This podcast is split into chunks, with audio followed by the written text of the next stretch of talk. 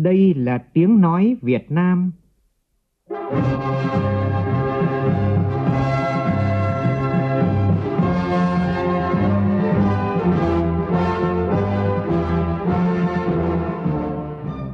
là tiếng nói Việt Nam phát thanh từ Hà Nội, thủ đô nước Cộng hòa xã hội chủ nghĩa Việt Nam.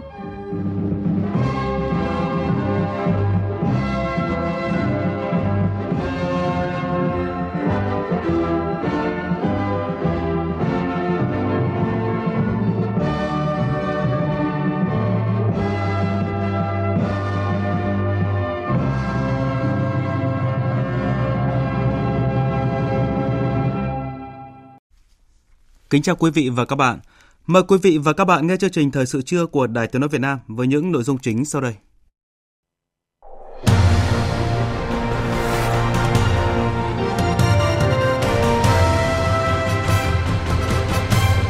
Thủ tướng Phạm Minh Chính kiểm tra khảo sát thực địa dự án cải tạo mở rộng nhà máy sản xuất đạm Hà Bắc, một trong 12 dự án chậm tiến độ kém hiệu quả của ngành công thương.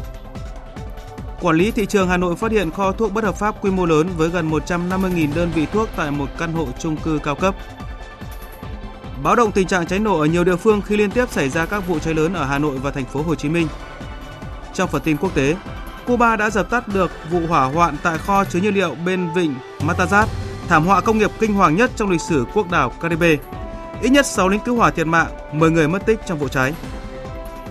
Dư luận Mỹ chia rẽ sâu sắc sau quyết định của Bộ Tư pháp cho phép FBI kiểm tra dinh thự cựu Tổng thống Donald Trump.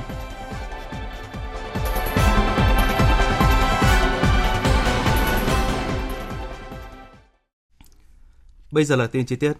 Sáng nay tại tỉnh Bắc Giang, Thủ tướng Phạm Minh Chính kiểm tra khảo sát thực địa và làm việc với lãnh đạo các bộ ngành, cơ quan liên quan về dự án cải tạo mở rộng nhà máy sản xuất đạm Hà Bắc, một trong 12 dự án chậm tiến độ, kém hiệu quả của ngành công thương. Tin của phóng viên Vũ Khuyên. Dự án cải tạo mở rộng nhà máy sản xuất đạm Hà Bắc của Công ty Cổ phần Phân đạm và Hóa chất Hà Bắc thuộc Tập đoàn Hóa chất Việt Nam Vinachem đi vào vận hành từ tháng 4 năm 2015. Theo báo cáo của Vinachem, năm ngoái công ty sản xuất đạt 92% công suất với 473.000 tấn ure, doanh thu hơn 4.550 tỷ đồng. Lần đầu tiên lãi 6,25 tỷ đồng sau nhiều năm thua lỗ. Năm nay công ty phấn đấu sản xuất khoảng 410.000 tấn ure. Tuy nhiên bên cạnh kết quả sản xuất kinh doanh đang có dấu hiệu khởi sắc thì khoản lỗ lũy kế trong 5 năm qua của Công ty Cổ phần Phân đạm và Hóa chất Hà Bắc vẫn còn rất lớn. Nguyên nhân cơ bản là do giá nguyên vật liệu đầu vào tăng và chi phí tài chính rất lớn. Công ty đang vay của các ngân hàng với lãi suất cao và phải chịu lãi phạt do không trả đúng hạn, dẫn đến lãi chồng lãi.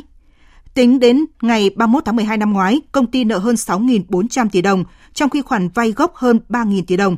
Nếu không có biện pháp tái cơ cấu tài chính cho doanh nghiệp thì công ty khó có thể lãi bền vững. Thời gian qua, Chính phủ, Thủ tướng Chính phủ đã chỉ đạo sát sao, quyết liệt việc xử lý các công việc tồn đọng kéo dài, nhất là những dự án yếu kém. Theo yêu cầu của Thủ tướng Chính phủ, ngày 1 tháng 4 vừa qua, đồng chí Lê Minh Khái, Bí thư Trung ương Đảng, Phó Thủ tướng Chính phủ làm việc với Công ty Cổ phần Phân đạm và Hóa chất Hà Bắc về tái cơ cấu doanh nghiệp, xử lý tình trạng thua lỗ tại công ty. Sáng nay, Bộ Ngoại giao Việt Nam và nhóm phụ nữ ASEAN tại Hà Nội phối hợp tổ chức sự kiện thường niên Ngày Gia đình ASEAN. Sự kiện có sự tham gia đông đảo các vị lãnh đạo, cán bộ, Bộ Ngoại giao, đại sứ, đại biện các nước ASEAN tại Hà Nội và các nước đối tác của ASEAN, cùng các thành viên gia đình ASEAN nhằm tôn vinh các giá trị cộng đồng của khối, tăng cường hiểu biết, tình hữu nghị và phát huy tinh thần đoàn kết của ASEAN, đồng thời khẳng định vai trò của nhóm phụ nữ cộng đồng ASEAN tại Hà Nội. Phóng viên Phương Hoa đưa tin.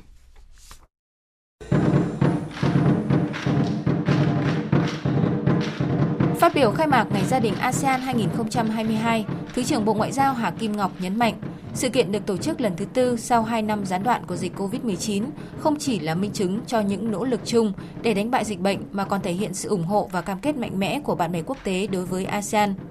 Cũng tại sự kiện, bà Vũ Thị Bích Ngọc, Chủ tịch danh dự nhóm phụ nữ cộng đồng ASEAN tại Hà Nội, phu nhân Bộ trưởng Bộ Ngoại giao Bùi Thanh Sơn bày tỏ niềm vui và cho rằng Ngày Gia đình ASEAN là một dịp đặc biệt khi các gia đình và bạn bè giữa các quốc gia thành viên ASEAN và các đối tác gặp gỡ nhau thân tình vì sự sẻ chia, đoàn kết và hợp tác. Và đây cũng là thời điểm thích hợp để cùng nhau nhìn lại và hướng tới tương lai. Looking back on 7 years since it Nhìn lại 7 năm kể từ khi thành lập vào năm 2015, tôi rất vui và tự hào khi thấy sự trưởng thành và phát triển của nhóm phụ nữ cộng đồng ASEAN tại Hà Nội.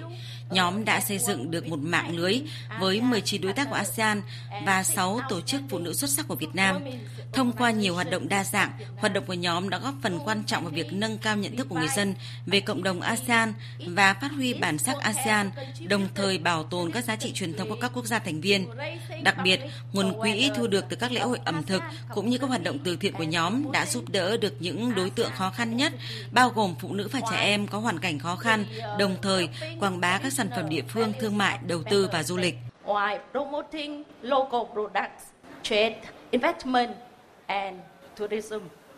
Cũng theo bà Vũ Thị Bích Ngọc, có được những thành tựu như hiện nay là nhờ sự tham gia tích cực của các thành viên của nhóm, cũng như tất cả bạn bè, đồng nghiệp, những người đã gây dựng nhóm phụ nữ cộng đồng ASEAN tại Hà Nội trở thành ngôi nhà tràn đầy tình yêu và tình hữu nghị trong đại gia đình ASEAN.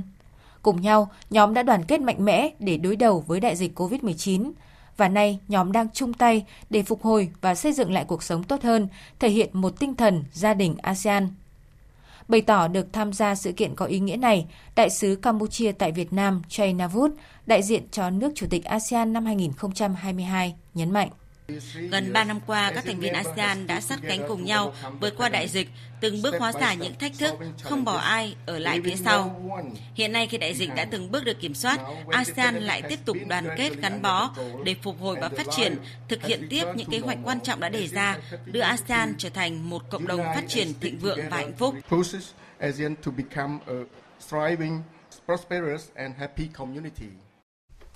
Chuyển sang các thông tin đáng chú ý khác. Đẩy nhanh tiến độ thực hiện chủ trương dùng tiền ngân sách mua sách giáo khoa cho học sinh mượn dùng ngay trong học mới là yêu cầu của Phó Thủ tướng Vũ Đức Đam tại hội nghị tổng kết năm học 2021-2022, triển khai nhiệm vụ năm học 2022-2023 của Bộ Giáo dục và Đào tạo tổ chức vừa qua. Phóng viên Minh Hường thông tin. Trước đó, đề xuất này được Bộ Giáo dục và Đào tạo đưa ra từ cuối tháng 6 nhằm hỗ trợ cho các học sinh hoàn cảnh khó khăn. Bộ cũng đã từng có chỉ thị đề nghị các địa phương tuyên truyền tới giáo viên, học sinh về việc giữ gìn bảo quản sách giáo khoa để sử dụng lâu bền. Bộ cũng yêu cầu các trường bố trí kinh phí hợp lý để mua sách cho thư viện, giúp học sinh có thể mượn sách sử dụng, vận động học sinh quyên góp ủng hộ sách cũ cho các khóa sau sử dụng.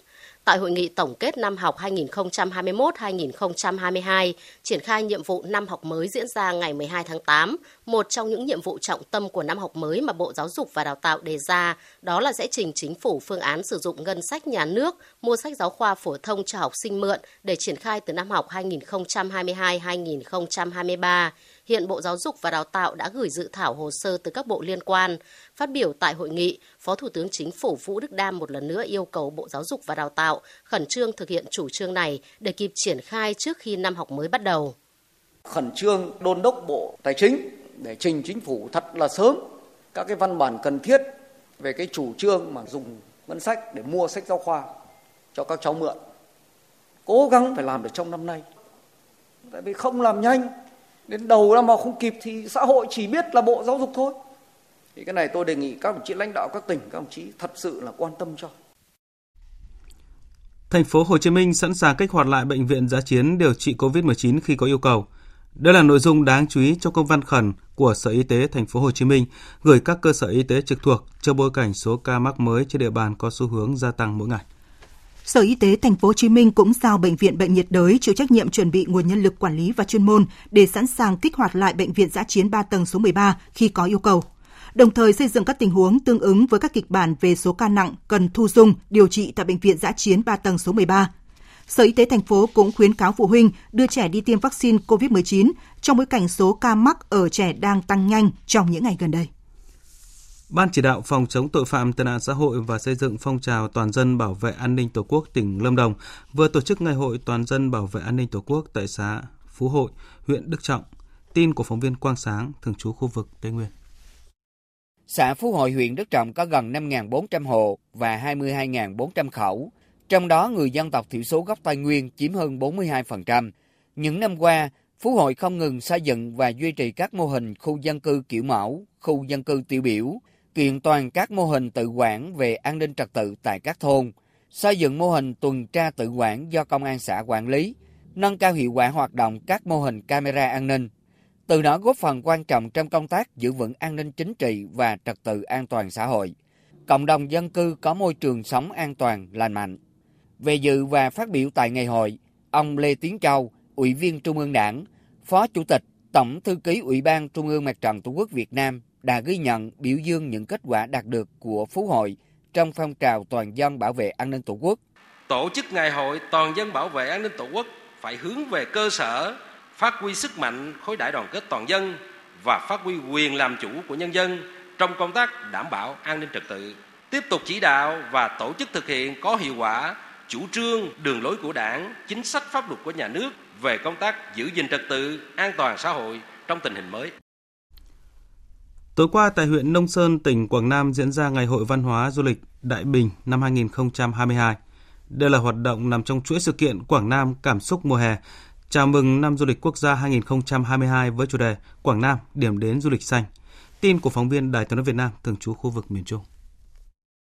Trong 3 ngày từ 12 đến 14 tháng 8, ngày hội diễn ra các hoạt động văn hóa, văn nghệ, thể dục thể thao, trò chơi dân gian, khu ẩm thực dân gian, khu trưng bày và bán nông sản, trái cây bản địa, hội thi bờ rào cỏ ngọ vườn đẹp. Người dân và du khách được trải nghiệm chợ ẩm thực, tham quan mua sắm hàng thủ công mỹ nghệ, tham gia tour trải nghiệm nhà vườn, nghỉ qua đêm trong lều ở các nhà vườn, bãi sông, thưởng thức trình diễn nghệ thuật bài chòi, vân vân. Làng Đại Bình, xã Quế Trung, huyện Nông Sơn, tỉnh Quảng Nam nằm bên dòng sông Thu Bồn.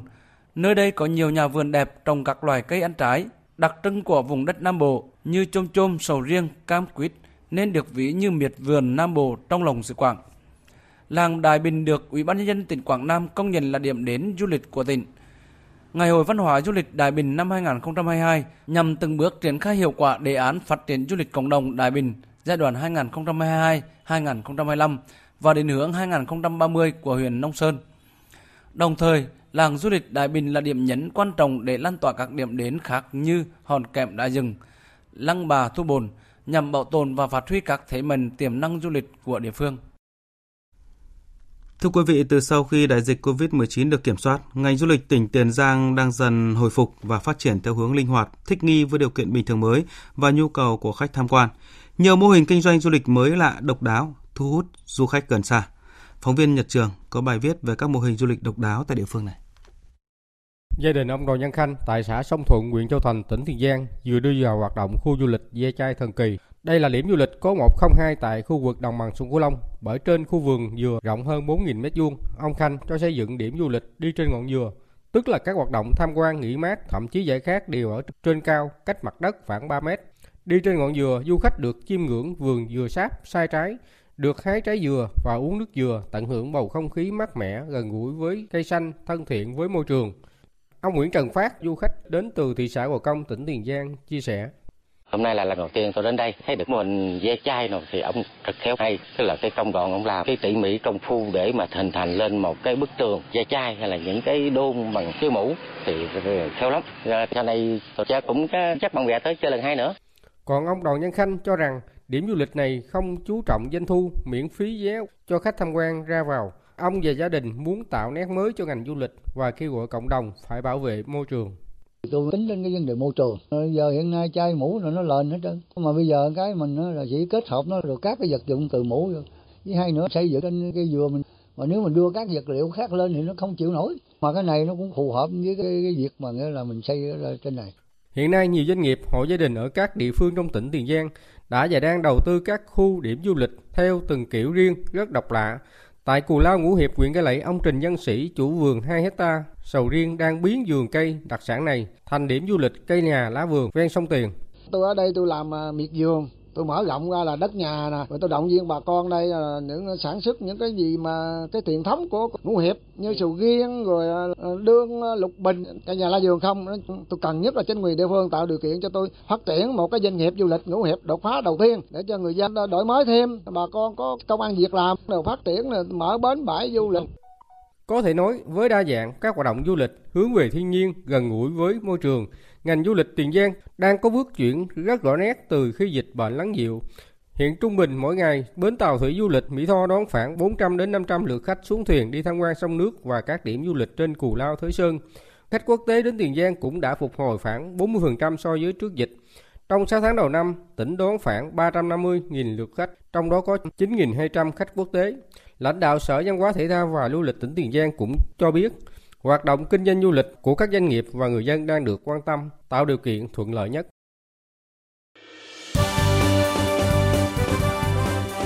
Thời sự tiếng nói Việt Nam.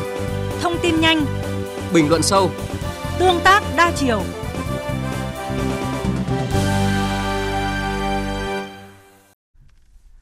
Ban quản lý dự án sân bay Long Thành cho biết sau hơn 4 tháng thi công, liên danh nhà thầu đã đóng được 1.500 trong tổng số 1.545 cọc công trình nhà ga hành khách sân bay Long Thành. Số cọc còn lại sẽ được đóng và hoàn thành trong khoảng 10 ngày tới. Hiện sân bay Long Thành đang triển khai cùng lúc hai gói thầu là sa nền thoát nước và đóng cọc nhà ga hành khách. Sau khi gói thầu đóng cọc hoàn thành, các đơn vị liên quan sẽ tập trung nhân lực tiến hành sa nền thoát nước, đặc biệt là tại khu vực xây dựng nhà ga. Theo Tổng công ty Cảng hàng không Việt Nam, việc sớm hoàn thành gói thầu đóng cọc có ý nghĩa rất quan trọng, tạo tiền đề để khởi công phần thân nhà ga hành khách, đẩy nhanh tiến độ toàn bộ dự án. Hiện đơn vị đã trình thiết kế thân nhà ga hành khách và đang chờ thẩm định phê duyệt. Dự kiến cuối tháng 10 tới, nhà ga hành khách sẽ khởi công. Ngoài ra, Tổng công ty cũng đang tập trung các nguồn lực để sớm xây dựng hạ tầng khu bay, đường cất hạ cánh, đường lăn, sân đỗ máy bay và giao thông kết nối. Lực lượng quản lý thị trường thành phố Hà Nội vừa phát hiện kho tân dược bất hợp pháp lớn với gần 150.000 đơn vị thuốc tại một căn hộ chung cư cao cấp trên đường Lê Văn Lương, quận Thanh Xuân. Phóng viên Đài Tiếng nói Việt Nam thông tin. Tại thời điểm kiểm tra, căn hộ có diện tích khoảng 100 m2, tất cả mọi ngóc ngách trong căn hộ từ nhà vệ sinh, tủ bát, các phòng ngủ hay bất cứ các góc trống nào đều được tận dụng để trữ thuốc. Các loại thuốc ở đây rất đa dạng về chủng loại, chủ yếu là các mặt hàng như là thuốc kháng sinh Tavalic, thuốc chữa ung biếu Femera, thuốc chữa đau đầu Depakin, thuốc huyết áp Vlavic, thuốc điều trị mỡ máu Crestor, thuốc trị tiểu đường do Thổ Nhĩ Kỳ và một số nước khác sản xuất.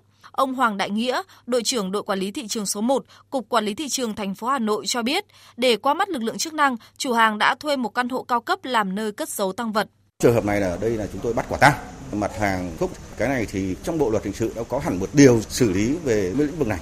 Do đó là chúng tôi phải làm thật chặt chẽ từ số lượng bao bì, chủng loại rồi loại mặt hàng, pháp nhân và cái cuối cùng quan trọng nhất là người dân chúng ta bị ảnh hưởng. Ở đây tôi đã nói là nghiêm trọng. Thì do đó phải xử lý hình sự vụ này. Làm việc với đoàn kiểm tra, chủ của kho hàng này sinh năm 1994, quê quán tại tỉnh Đồng Nai, khai nhận toàn bộ số thuốc chứa trữ tại đây đều không có hóa đơn chứng từ và được mua trôi nổi xung quanh chợ thuốc Hapulico với giá rẻ rồi về bán lại kiếm lời. Sau hơn một ngày kiểm đếm, lực lượng quản lý thị trường ghi nhận kho thuốc chứa gần 150.000 đơn vị thuốc các loại. Hiện, lực lượng quản lý thị trường đang phối hợp với các đơn vị chức năng tiến hành các thủ tục tạm giữ và tiếp tục xác minh, làm rõ vụ việc này. Đến với một nội dung đáng chú ý khác, sau 5 lần giảm giá xăng dầu, hiện giá xăng dầu đã trở lại mặt bằng với mức giá của tháng 2. Thế nhưng giá nhiều mặt hàng dịch vụ, nhất là những mặt hàng thiết yếu vẫn chưa giảm tương xứng. Nhiều ý kiến cho rằng cần có biện pháp mạnh trong quản lý thị trường để giảm giá các mặt hàng này. Phóng viên Bá Toàn và cộng tác viên Thanh Nga đề cập. Hiện nay, nhiều mặt hàng thiết yếu tại các chợ dân sinh trên địa bàn Hà Nội như rau xanh, thực phẩm tươi sống, đồ khô vẫn đang ở mức cao. Chúng tôi đi chợ cảm giác rất là mệt mỏi và gần như là bức xúc. Giá xăng tăng thì mọi thứ đều tăng, cân thịt, quả trứng, từ mớ rau, thậm chí rất là nhỏ xíu đều tăng theo. Chúng tôi thì mua thì không được, nhưng mà sau khi mà giá xăng mà giảm đi rồi, cái giá vẫn như thế. Chúng tôi có thắc mắc thì họ bảo là còn nhiều yếu tố.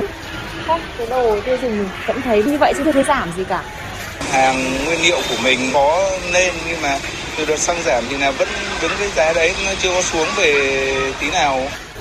Tại các chợ đầu mối cũng như chợ truyền thống trên địa bàn thành phố Hà Nội, nguồn cung các mặt hàng rau tươi, củ quả, thủy hải sản, thịt rất dồi dào nhưng giá cả các mặt hàng vẫn ở mức cao.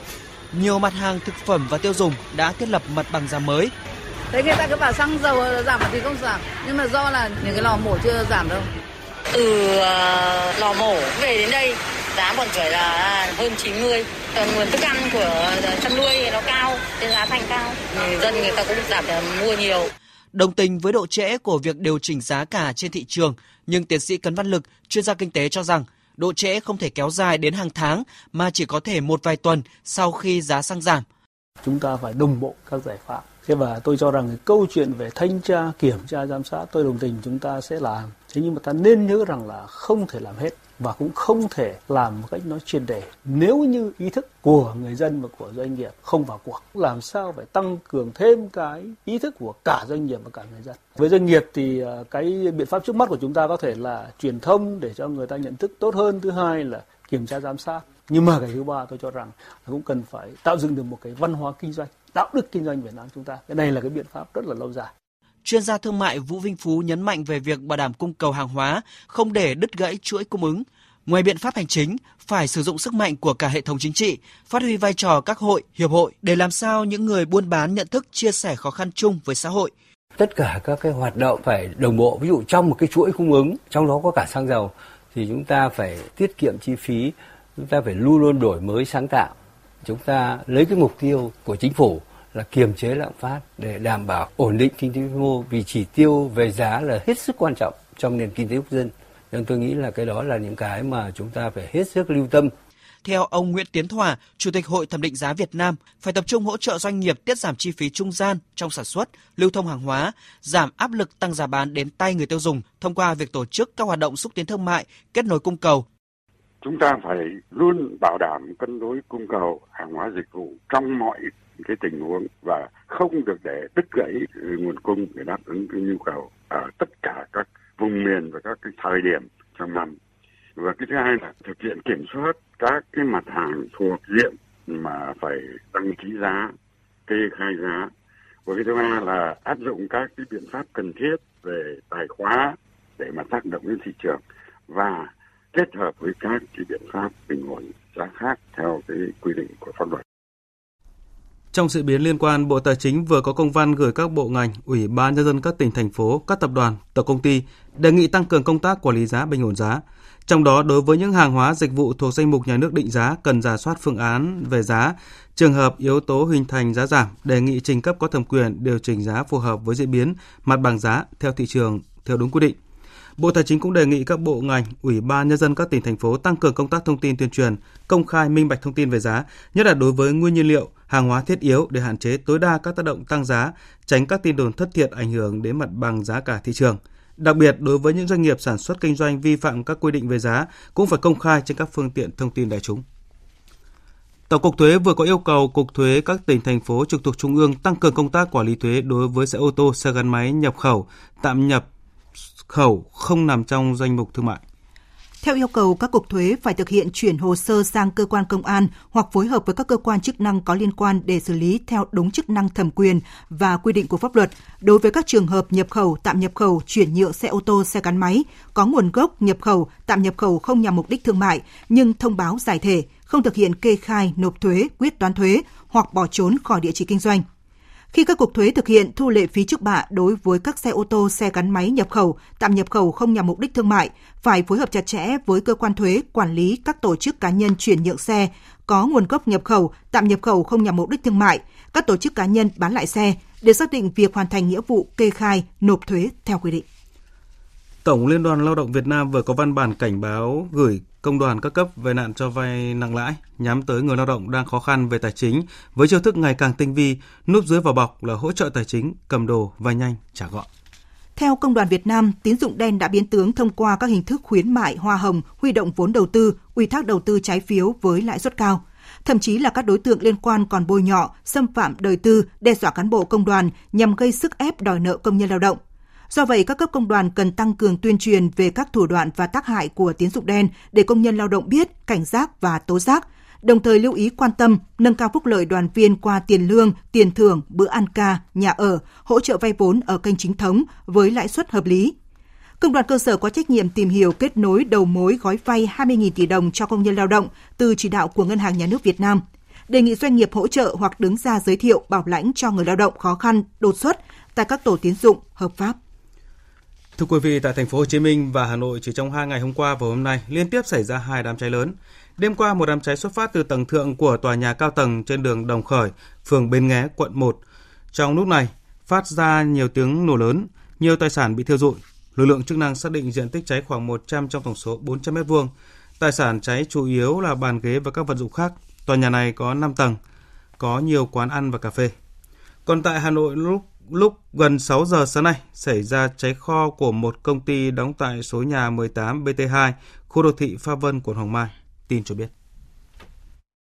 Đây là kho của công ty trách nhiệm hữu hạn tưới được mùa và có rất nhiều ống nhựa, dây bọc nhựa dùng cho tưới tiêu nông nghiệp.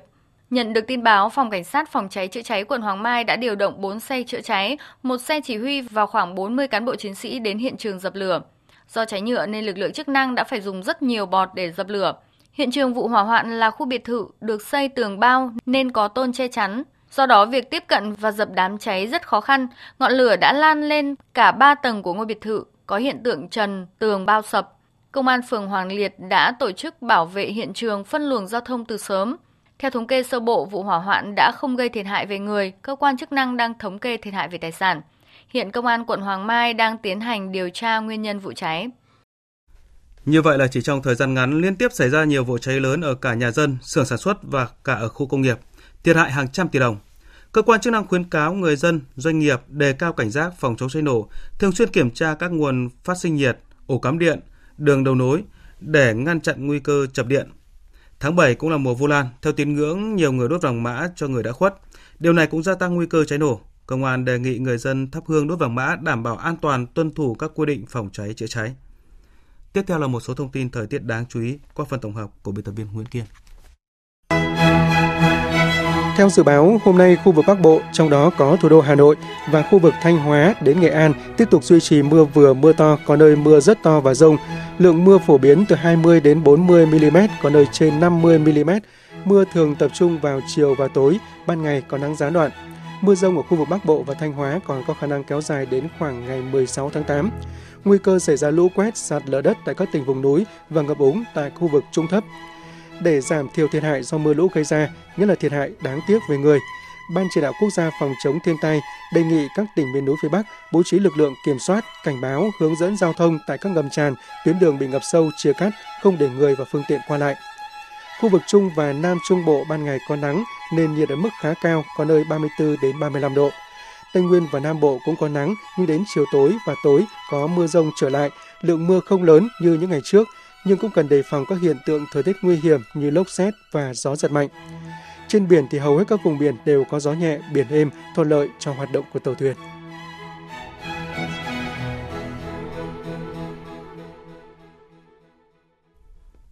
Chuyển sang phần tin quốc tế, Bộ Tư pháp Mỹ cho biết các nhân viên Cục Điều tra Liên bang FBI đã thu hồi 11 tài liệu mật, trong đó có một số tài liệu được đánh dấu là tuyệt mật sau khi khám xét nhà riêng của cựu Tổng thống Mỹ Donald Trump tại bang Florida. Cựu Tổng thống Donald Trump và dư luận Mỹ đã đưa ra phản ứng trước thông tin này. Tổng hợp của biên tập viên Đình Nam.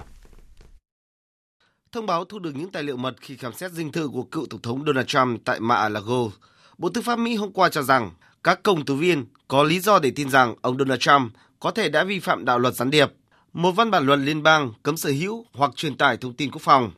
Bộ Tư pháp cũng lo ngại rằng ông Donald Trump có thể đã vi phạm một số quy định khác liên quan đến việc xử lý sai hồ sơ chính phủ, bao gồm quy định xác định việc cố gắng che giấu hoặc tiêu hủy tài liệu chính phủ.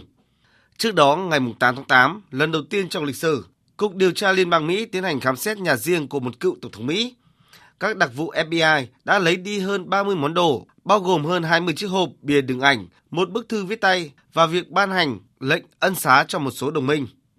Trước đó, ngay khi FBI tiến hành khám xét nhà riêng, cựu Tổng thống Mỹ Donald Trump cho rằng mình chính là nạn nhân của một loạt các cuộc tấn công mang động cơ chính trị, cáo buộc Đảng Dân Chủ đang vũ khí hóa, chính trị hóa hệ thống tư pháp. Dư luận Mỹ cũng đang chia rẽ sâu sắc với quyết định của Bộ Tư pháp nhằm vào cựu Tổng thống Mỹ Donald Trump. Một bộ phận người dân đồng tình, một số lại phản đối. Có vẻ như đang có một cuộc săn phù thủy diễn ra ở Washington. Nó không công bằng. Tôi nghĩ rằng họ đang cố gắng hạ bệ cựu Tổng thống khi ông đang tìm cách tập hợp lực lượng để có thể tái tranh cử. Họ đang cố gắng không để điều đó xảy ra. Thành thật mà nói, với những điều mà ông Donald Trump đã làm, tôi không quá ngạc nhiên trước vụ việc. Ông ấy từng kích động người dân xâm nhập tòa nhà Quốc hội. Tôi sẽ không quá ngạc nhiên khi ông ấy có thông tin để bán hoặc sử dụng một cách bất hợp pháp sau khi kết thúc nhiệm kỳ Tổng thống của mình. Tôi không quá bất ngờ. Ngân hàng Trung ương Nga đã trình bày báo cáo những định hướng chính của chính sách tiền tệ nhà nước thống nhất giai đoạn 2023-2025 Trong đó mô tả ba kịch bản có thể xảy ra đối với sự phát triển của nền kinh tế đất nước, đó là cơ bản, thích ứng và khủng hoảng. Phóng viên Anh Tú, thường trú tại Liên bang Nga đưa tin. Ngân hàng Trung ương Nga gọi kịch bản tiêu cực, giả định một cuộc khủng hoảng toàn cầu. Sự phân mảnh sẽ gia tăng trong nền kinh tế thế giới và thương mại sẽ tập trung trong các khối khu vực, đồng thời xu hướng nội địa hóa sản xuất sẽ ngày càng gia tăng. Trong bối cảnh đó, Ngân hàng Trung ương Nga thừa nhận sự xuất hiện của hai rủi ro. Lạm phát cao liên tục ở các nền kinh tế lớn nhất sẽ dẫn đến thắt chặt chính sách tiền tệ và tiếp tục suy thoái. Mối đe dọa thứ hai là căng thẳng địa chính trị ngày càng gia tăng trên thế giới. Hai rủi ro kết hợp với nhau có thể dẫn đến một cuộc khủng hoảng tài chính toàn cầu mới tương đương với cuộc khủng hoảng năm 2007-2008. Với sự phát triển của các sự kiện như vậy, GDP của Nga có thể giảm cho đến năm 2025 và lạm phát có thể lên tới 13-16% vào năm 2023. Tất cả điều này sẽ dẫn đến việc tăng lãi suất cơ bản so với kịch bản cơ bản. Tuy nhiên, cũng có một lựa chọn tích cực, đó là sự thích ứng nhanh chóng của nền kinh tế Nga với các điều kiện mới trong khi vẫn duy trì sự liên kết địa chính trị hiện tại. Các tác giả của báo cáo cho rằng kịch bản này có thể xảy ra trong trường hợp động lực nhập khẩu cao hơn so với kịch bản cơ bản. Trong kịch bản này, lạm phát hàng năm sẽ trở lại 4% vào đầu năm 2023 và duy trì ở mức này trong 2 năm tới. Lãi suất cơ bản sẽ nằm trong khoảng 5-6%. Cộng hòa Séc đã trở thành quốc gia Trung Âu cuối cùng sau Slovakia và Hungary nhận giao hàng từ chi nhánh phía nam của đường ống Europa sau khi vấn đề thanh toán khí đốt cho Nga được giải quyết. Phóng viên Hải Đăng, thường trú tại Cộng hòa Séc đưa tin. Các dòng chảy khí đốt của Nga đến Cộng hòa Séc sẽ tiếp tục được nối lại thông qua đường ống Druzhba sau hơn một tuần bị đình trệ vào tối thứ Sáu do các khoản thanh toán phí vận chuyển đã được giải quyết. Trước đó, nguồn cung cấp qua đường ống Druzhba đã bị đình chỉ tới Cộng hòa Séc, Hungary và Slovakia kể từ ngày 4 tháng 8 do các lệnh trừng phạt của phương Tây với việc thanh toán phí vận chuyển. Trong khi đó, chặng vận chuyển ở phía bắc của đường ống Druzhba chạy qua Belarus đến Ba Lan và Đức thì không bị ảnh hưởng. Bộ trưởng Bộ Công nghiệp Séc Josef Síkela cho biết khí đốt sẽ bắt đầu được vận chuyển trở lại. Tuy nhiên, Cộng hòa Séc sẽ nhận được ít hơn một nửa lượng khí đốt so với nhu cầu qua đường ống Druzhba. Ngày 13 tháng 8, Bộ trưởng Bộ Công nghiệp Séc Josef Síkela cho biết các nhà chức trách đã tìm ra cách để có thể thực hiện chuyển tiền cho các hoạt động vận chuyển này. Tuy nhiên, ông từ chối cung cấp thông tin chi tiết. Hai nhà máy lọc dầu của Séc, bao gồm nhà máy ở Litvinov, chế biến dầu của Nga, thuộc sở hữu của Tập đoàn Dầu khí và Năng lượng khổng lồ PKL Oren của Ba Lan. Chính phủ Cuba vừa tuyên bố đã dập tắt được vụ hỏa hoạn tại kho chứa nhiên liệu bên vịnh Matanzas, thảm họa công nghiệp kinh hoàng nhất trong lịch sử quốc đảo Caribe này. Trong một thông báo trên Twitter, Chủ tịch Cuba Miguel Díaz-Canel cho biết đám cháy được dập tắt vào lúc 7 giờ sáng ngày 12 tháng 8 giờ địa phương và ngay sau đó khoảng 60 chuyên gia pháp y đã tiến sâu vào hiện trường để tìm kiếm những người mất tích. Vụ hỏa hoạn tại khu công nghiệp Matanzas đến nay đã khiến 6 người thiệt mạng, 10 người mất tích và 132 người bị thương. Vụ hỏa hoạn bùng phát tối ngày 5 tháng 8 giờ địa phương khi một bể chứa dầu thô dung tích 50.000 mét khối, tương đương kích thước của 20 bể bơi tiêu chuẩn Olympic trong khu công nghiệp gần thành phố Matanzas của Cuba bị sét đánh trúng gây cháy lớn. Khói từ vụ hỏa hoạn lan tới tận thủ đô La Habana, cách hiện trường khoảng 124 km. Sáng ngày 6 tháng 8, lửa lan sang bể chứa thứ hai và gây ra hàng loạt vụ nổ lớn khiến nhiều người mất tích và bị thương. Bất chấp những nỗ lực phối hợp của nhiều lực lượng và sự hỗ trợ quốc tế, ngọn lửa tiếp tục lan rộng và tàn phá 4 trong số 8 bể chứa tại kho nhiên liệu nói trên, một trong những cơ sở hạ tầng chiến lược của đất nước. Hạ viện Mỹ vừa thông qua dự luật trị giá 430 tỷ đô la Mỹ do Đảng Dân Chủ thúc đẩy liên quan chính sách thuế, chăm sóc sức khỏe và biến đổi khí hậu. Dự luật mang tên đạo luật giảm lạm phát đã được thông qua tại Hạ viện Mỹ với 220 phiếu thuận và 207 phiếu chống. Trước đó ngày 7 tháng 8, Thượng viện Mỹ đã thông qua dự luật này. Dự luật này sẽ được Tổng thống Joe Biden ký ban hành thành luật. Trong dự luật này có khoản đầu tư gần 400 tỷ đô la Mỹ vào nỗ lực chống biến đổi khí hậu, các biện pháp hóa đơn thuốc kê đơn ở mức phải chăng hơn và áp mức thuế tối thiểu 15% đối với phần lớn các công ty có doanh thu hơn 1 tỷ đô la một năm. Ít nhất 11 người đã thiệt mạng trong một vụ xả súng hàng loạt vừa xảy ra tại thành phố Cetin, Montenegro vào ngày hôm qua theo giờ địa phương. Nhà chức trách đã tìm thấy 9 thi thể bao gồm cả nghi can ngay tại hiện trường. Theo truyền thông địa phương, nghi can là một người đàn ông đã điên cuồng nổ súng ngay trong khu phố mà anh ta sinh sống sau khi tranh cãi với gia đình. Giới chức trách Đức và Ba Lan đang hợp tác để xác định nguyên nhân chính xác dẫn đến hiện tượng cá chết hàng loạt trên sông Oder gần đây.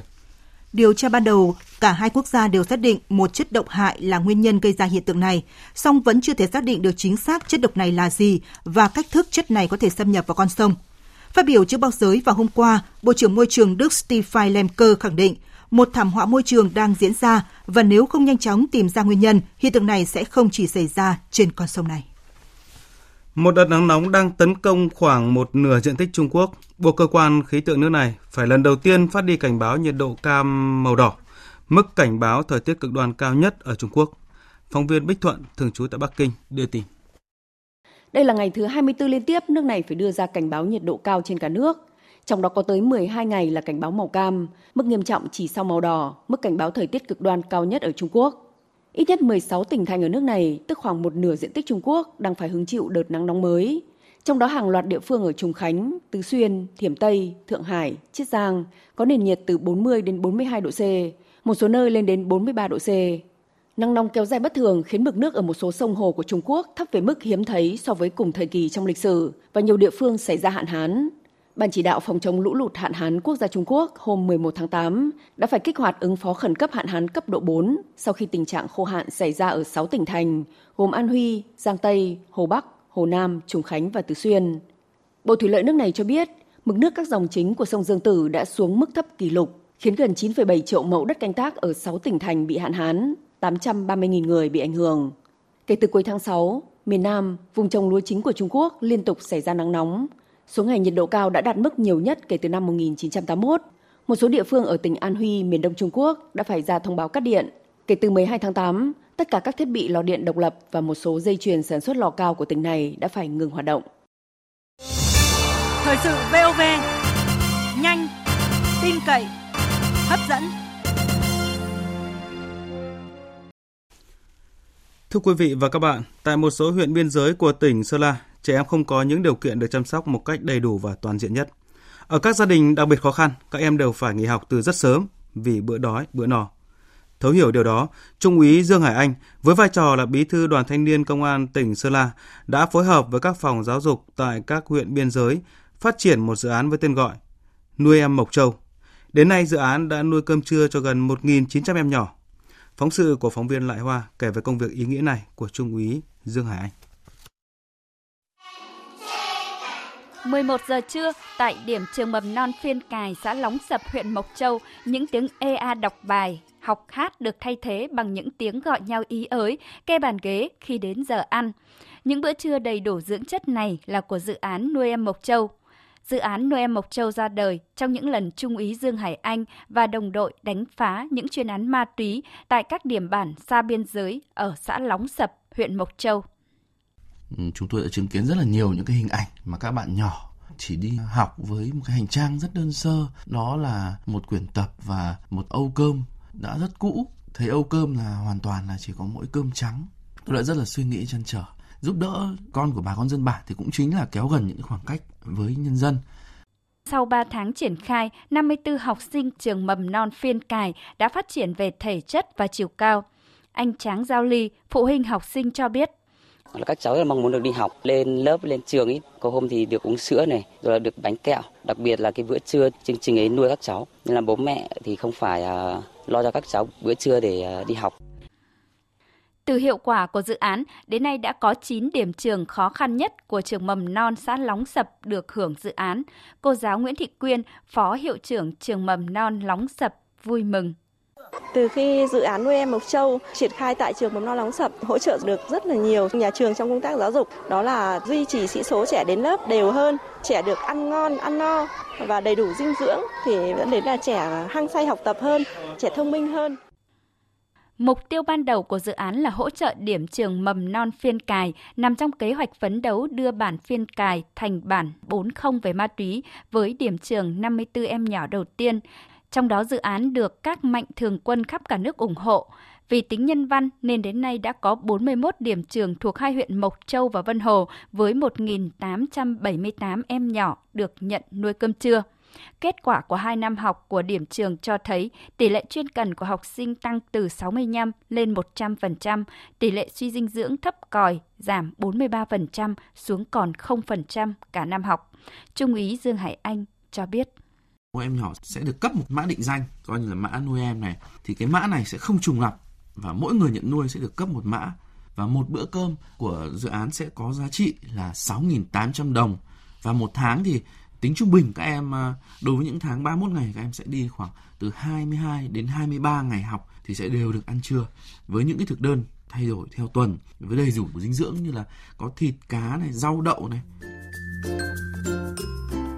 Với ý nghĩa tinh thần xây cho em hạnh phúc, xây cho em tương lai tươi sáng, Trung úy Dương Hải Anh còn là chủ dự án Hạnh Phúc cho Em. Với sứ mệnh xây dựng nhà và xóa các điểm trường tạm cho các huyện vùng cao, từ tháng 12 năm ngoái, dự án đã kêu gọi được 3 ngôi nhà hạnh phúc tại huyện Mộc Châu, Vân Hồ và huyện Quỳnh Nhai. Trong đó, ngôi nhà cho em Hà Thị Hình ở bản Tây Tà Lao, xã Tân Xuân, huyện Vân Hồ đã được hoàn thiện và được khánh thành vào tháng 4 của năm nay. Hôm nay con được nhận xe đạp và nhà mới. Con rất hạnh phúc. Con xin hứa học tập thật tốt. Những ngôi nhà hạnh phúc được xây dựng, Trung úy Dương Hải Anh mong muốn tiếp tục nhân lên những con số hạnh phúc, xây thêm nhiều ngôi nhà, ngôi trường ở các xã biên giới khó khăn tại tỉnh Sơn La. Trong thời gian tới thì chúng tôi mong muốn cùng với Ban Thường vụ, Ban Chấp hành Đoàn Thanh niên Công an tỉnh sẽ tạo ra một cái giải pháp đa cách thức, thúc đẩy giáo dục vùng cao một cách toàn diện và lấy những cái hoàn cảnh đặc biệt khó khăn làm trung tâm, đảm bảo cho các em học sinh được đi học đầy đủ này, chất lượng học tập tốt hơn và có thể hỗ trợ tối đa thực hiện được đam mê, ước mơ và giúp các em tiếp tục được đi học. Từ đó thì sẽ thay đổi được cuộc đời của những em học sinh kém may mắn. Với những gì Trung úy Dương Hải Anh và các đồng đội đã và đang làm từ dự án Nuôi Em Mộc Châu và Hạnh Phúc cho Em, hy vọng sẽ tiếp tục nhận được nhiều hơn nữa sự quan tâm, ủng hộ từ cộng đồng, tiếp tục lan tỏa những giá trị tốt đẹp cùng những thông điệp ý nghĩa, cùng nhau chắp cánh những ước mơ, nối dài thêm con đường tiến tới tương lai của các em học sinh vùng cao biên giới.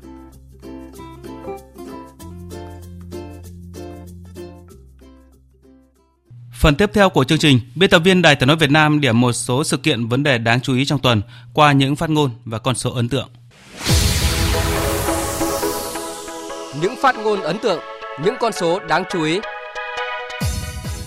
Vì một cái cộng đồng doanh nghiệp chủ động, thích ứng, phát triển bền vững, góp phần xây dựng một Việt Nam hùng cường, thịnh vượng, nhân dân được ấm no và hạnh phúc.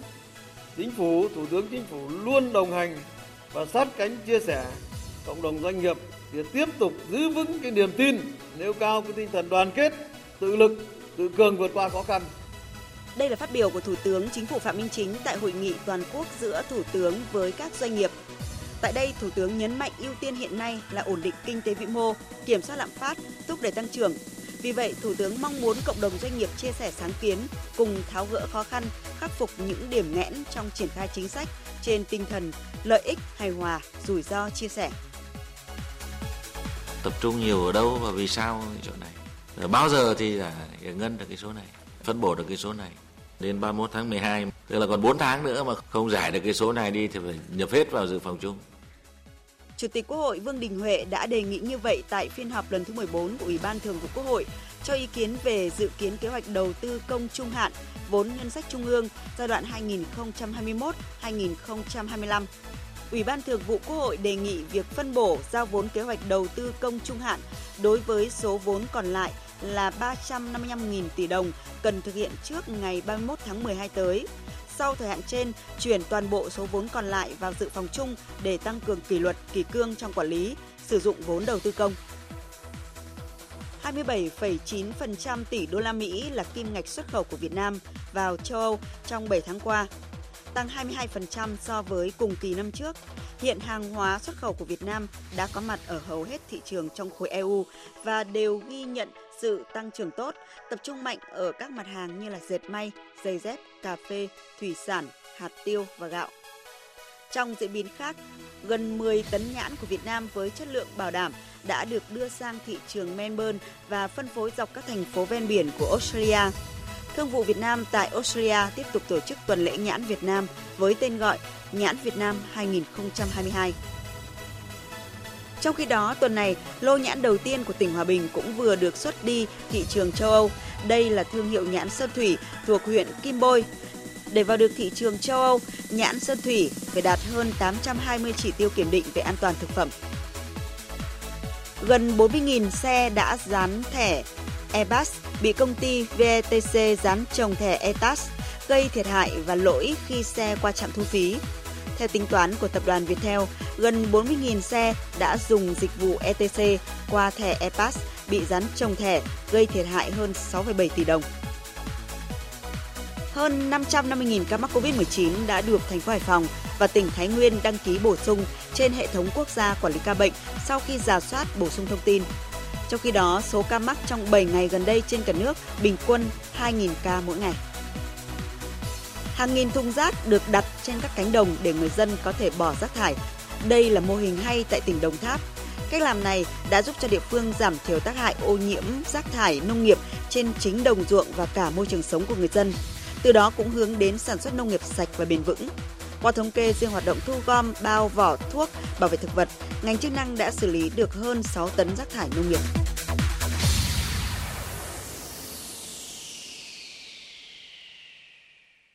Chương trình Thời sự trưa tiếp nối với trang tin thể thao.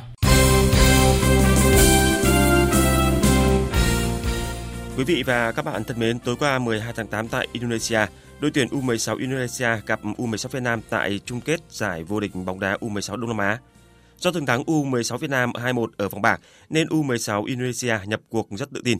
Sự cơ động của bộ đôi tiền vệ Figo và Zidane đã giúp U16 Indonesia kiểm soát khu vực giữa sân, từ đó triển khai những đợt lên bóng đầy tốc độ ở bên cánh phải. Mặc dù hàng phòng ngự của U16 Việt Nam đã chơi tốt nhưng vẫn gục ngã sau khi mất tập trung ở những phút bù giờ trong hiệp 1. Phút thứ 45+2, Trung Nguyên, Đức Phát đã không theo kèm Ricky và để số 9 thoải mái nhận bóng từ cánh phải trước khi dứt điểm vào góc xa mở tỷ số cho U16 Indonesia. Sang hiệp 2, U16 Việt Nam đẩy cao đội hình nhưng thể lực sa sút khiến đoàn quân áo đỏ không tạo ra nhiều sức ép lên phần sân đối diện. Không thể ghi được bàn, U16 Việt Nam thua chung cuộc 0-1 và đành chấp nhận nhìn U16 Indonesia lên ngôi vô địch. Còn tại vòng 12 V-League 2022 diễn ra vào ngày hôm qua, câu lạc bộ Thành phố Hồ Chí Minh liên tiếp để thủng lưới ở cuối trận và để thua Bình Định với tỷ số 1-2 trong ngày Lý Nguyễn tái xuất ở V-League. Câu lạc bộ Thành phố Hồ Chí Minh đã khởi đầu lép vế trước dàn sao bên phía câu lạc bộ Bình Định. Dẫu vậy, đội chủ nhà lại bất ngờ có bàn thắng mở tỷ số ở phút thứ 29 nhờ công của tân binh người Jamaica Atafaroy. Sau khi Lý Nguyễn vào sân ở băng ghế dự bị, tiền vệ 35 tuổi đã giúp lối chơi của Thành phố Hồ Chí Minh trở nên sắc sảo hơn hẳn. Tuy nhiên, đội chủ nhà đã bỏ lỡ hàng loạt các cơ hội được tạo ra. Ác mộng ập đến với Lý Nguyễn và các đồng đội ở cuối trận khi Jimmy Linh dứt điểm cận thành sau tình huống phạt góc ở phút thứ 89, quân bình tỷ số 1-1. Chỉ ít phút sau đó, Hồ Tấn Tài đã ghi bàn nâng tỷ số lên 2-1 cho Bình Định ở phút 90+1 với cú sút một chạm. Màn lội ngược dòng trước Thành phố Hồ Chí Minh đã giúp Bình Định tạm vươn lên vị trí thứ 5 trên bảng xếp hạng V-League 2022. Trong khi đó, câu lạc bộ Thành phố Hồ Chí Minh tiếp tục đứng áp chót với 9 điểm. Ở trận đấu còn lại thuộc vòng 12 V-League 2022, Thanh Hóa đã giành chiến thắng 2-0 trong cuộc tiếp đón Hà Tĩnh. Người lập công cho đội chủ nhà là Tiến Dũng và Amis. Chiến thắng 2-0 trước Hà Tĩnh giúp Thanh Hóa vươn lên đứng ở vị trí thứ 6 với 15 điểm. Phía bên kia chiến tuyến Hà Tĩnh đang đứng thứ 10 với 11 điểm.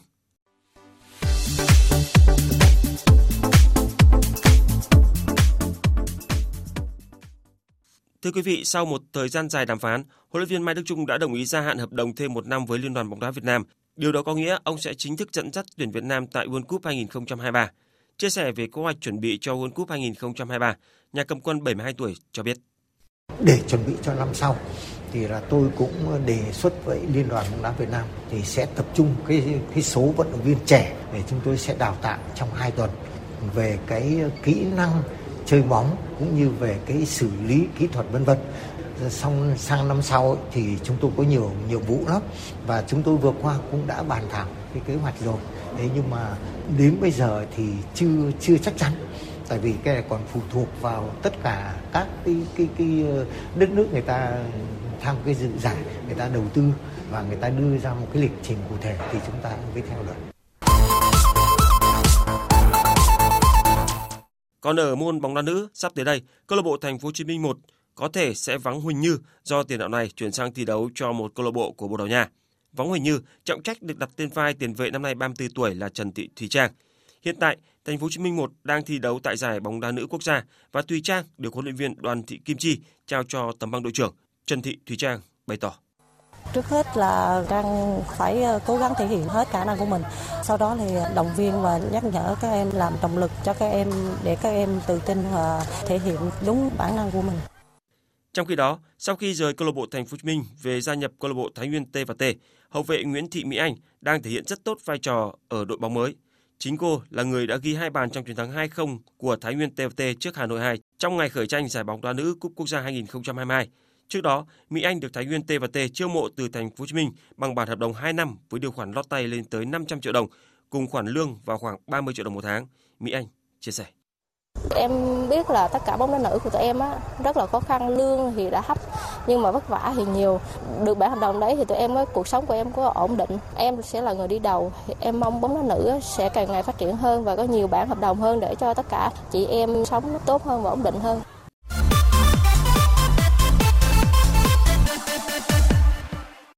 Thưa quý vị và các bạn, các bàn thắng của Ginstein, Mauskoko và Marius Ust đã giúp câu lạc bộ Borussia Dortmund lội ngược dòng thắng câu lạc bộ Freiburg với tỷ số 3-1 ở vòng 2 giải vô địch quốc gia Đức vào rạng sáng nay, 13 tháng 8. Câu lạc bộ Dortmund cầm bóng nhiều hơn trong hiệp 1 nhưng hàng công lại chơi thiếu sắc sảo. Ở mặt trận phòng ngự, Hummels đã không phải chịu nhiều sức ép nhưng vẫn gây thất vọng khi để Michael Gorrich đánh đầu mở tỷ số ở phút thứ 35. Sau hàng loạt nỗ lực hãm thành không hiệu quả, Dortmund phải nhờ đến sai lầm của thủ môn đội chủ nhà mới có được bàn gỡ hòa. Phút thứ 77, Gisden tung cú sút từ khoảng cách 20m cân bằng tỷ số. Bàn gỡ hòa như liều thuốc tinh thần giúp các cầu thủ đội khách chơi hưng phấn hơn. Phút thứ 84, Mauskoko đã chớp cơ hội dứt điểm trong vùng cấm để nâng tỷ số 2-1 lên cho Dortmund. Và khi chủ nhà Freiburg còn chưa kịp sốc lại đội hình thì Marius đã ấn định chiến thắng 3-1 cho Dortmund bằng một cú sút chân trái quyết đoán. Với 3 điểm có được, câu lạc bộ Borussia Dortmund tạm thời vươn lên dẫn đầu bảng xếp hạng Bundesliga sau 2 trận toàn thắng. Dự báo thời tiết. Sau đây là bản tin dự báo thời tiết các khu vực trong buổi chiều và đêm nay. Khu vực Bắc Bộ và Thanh Hóa có mưa rào và dông rải rác, gió Đông Nam cấp 2, cấp 3. Trong mưa dông có khả năng xảy ra lốc sét, mưa đá và gió giật mạnh, nhiệt độ từ 23 đến 32 độ. Khu vực từ Nghệ An đến Thừa Thiên Huế có mưa rào và dông vài nơi, gió Tây Nam cấp 2, cấp 3, nhiệt độ từ 24 đến 33 độ. Khu vực từ Đà Nẵng đến Bình Thuận, chiều nắng, chiều tối và đêm có mưa rào và dông vài nơi, gió Tây Nam cấp 2, cấp 3, nhiệt độ từ 25 đến 35 độ. Tây Nguyên, chiều nắng, chiều tối và đêm có mưa rào và dông vài nơi, gió Tây Nam cấp 2, cấp 3, nhiệt độ từ 19 đến 32 độ.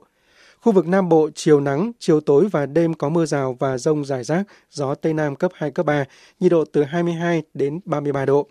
Khu vực Hà Nội có lúc có mưa rào và dông, gió Đông Nam cấp 2, cấp 3, nhiệt độ từ 24 đến 32 độ. Tin dự báo thời tiết biển. Vịnh Bắc Bộ có mưa rào và dông rải rác, tầm nhìn xa trên 10 km, giảm xuống 4 đến 10 km trong mưa, gió Nam đến Đông Nam cấp 3, cấp 4. Vùng biển từ Quảng Trị đến Quảng Ngãi, khu vực Bắc Biển Đông và khu vực quần đảo Hoàng Sa thuộc thành phố Đà Nẵng có mưa rào và dông vài nơi, gió Nam đến Tây Nam cấp 3, cấp 4. Vùng biển từ Bình Định đến Ninh Thuận, vùng biển từ Bình Thuận đến Cà Mau và khu vực giữa Biển Đông có mưa rào và dông vài nơi, gió Tây Nam cấp 3, cấp 4. Khu vực Nam Biển Đông, khu vực quần đảo Trường Sa thuộc tỉnh Khánh Hòa, vùng biển từ Cà Mau đến Kiên Giang và Vịnh Thái Lan có mưa rào và dông vài nơi, gió nhẹ. Vừa rồi là phần tin dự báo thời tiết. Ít phút còn lại của chương trình chúng tôi tóm lược một số tin chính vừa phát. Sáng nay tại tỉnh Bắc Giang, Thủ tướng Chính phủ Phạm Minh Chính đã đi kiểm tra khảo sát thực địa và làm việc với lãnh đạo các bộ ngành, cơ quan liên quan về dự án cải tạo mở rộng nhà máy sản xuất Đạm Hà Bắc, một trong 12 dự án chậm tiến độ, kém hiệu quả của ngành công thương. Theo báo cáo, công ty còn nợ hơn 6.400 tỷ đồng, trong khi khoản vay gốc là hơn 3.000 tỷ đồng và hơn 112 triệu đô la Mỹ. Nếu không có biện pháp tái cơ cấu tài chính cho doanh nghiệp thì công ty khó có thể lãi bền vững. Quản lý thị trường Hà Nội vừa phát hiện kho thuốc bất hợp pháp quy mô lớn với gần 150.000 đơn vị thuốc tại một căn hộ chung cư cao cấp. Đối tượng khai nhận mua thuốc trôi nổi quanh chợ thuốc Hapulico với giá rẻ rồi về bán lại kiếm lời. Chỉ trong đêm qua và rạng sáng nay xảy ra 2 vụ cháy lớn ở thành phố Hồ Chí Minh và Hà Nội. Ít ngày trước cũng xảy ra nhiều đám cháy ở cả nhà dân, xưởng của doanh nghiệp và khu công nghiệp. Thực trạng này cho thấy công tác phòng chống cháy nổ trong người dân và doanh nghiệp còn lơ là, chủ quan, mất cảnh giác. Cuba đã dập tắt được vụ hỏa hoạn tại kho chứa nhiên liệu bên vịnh Matanzas, thảm họa công nghiệp kinh hoàng nhất trong lịch sử đảo quốc Caribe này. Ít nhất 6 lính cứu hỏa thiệt mạng, 10 người mất tích trong vụ cháy. Các chuyên gia pháp y đang tiến sâu vào hiện trường để tìm kiếm những người còn mất tích. Phần tóm lược những tin chính vừa phát cũng đã kết thúc chương trình Thời sự trưa của Đài Tiếng nói Việt Nam. Chương trình do các biên tập viên Thu Hòa, Thanh Trường, Hùng Cường biên soạn thực hiện với sự tham gia của kỹ thuật viên Thanh Tùng. Chịu trách nhiệm nội dung Nguyễn Thị Tuyết Mai.